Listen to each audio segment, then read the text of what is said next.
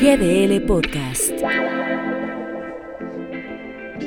Estamos a escasos días de que por fin termine el proceso electoral en el país y aquí en Jalisco, bueno, como hay elecciones recurrentes, termina el proceso electoral federal y local.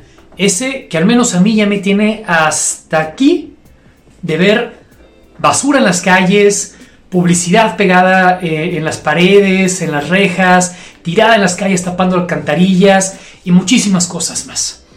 Soy Miguel Ángel Arevalo y como cada miércoles esta es mi columna para GDL Post.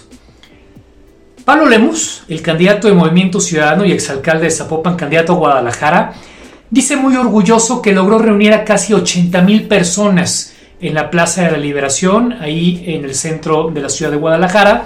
Pero por otro lado yo le pregunto al señor Pablo Lemus, ¿Qué carajo usted es irresponsable? ¿Qué, ¿Qué, está pensando, señor Pablo Lemus? ¿Qué está pensando su equipo de campaña, el equipo de Movimiento Ciudadano en Jalisco? ¿Son realmente tan estúpidos para que en un proceso electoral eh, que, se está llevando a cabo en una pandemia global reúnan 80 mil personas en una explanada?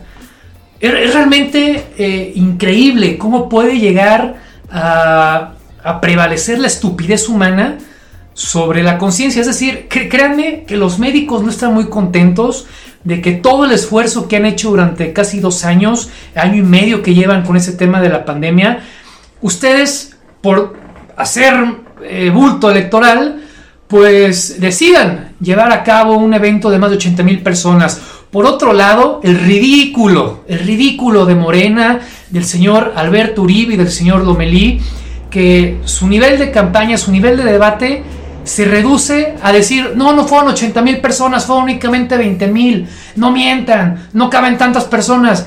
Ese es el nivel de debate que realmente queremos en Jalisco, que realmente queremos en México. Candidatos que, están únicamente peleándose por si caben 5 o 10 personas en una plaza.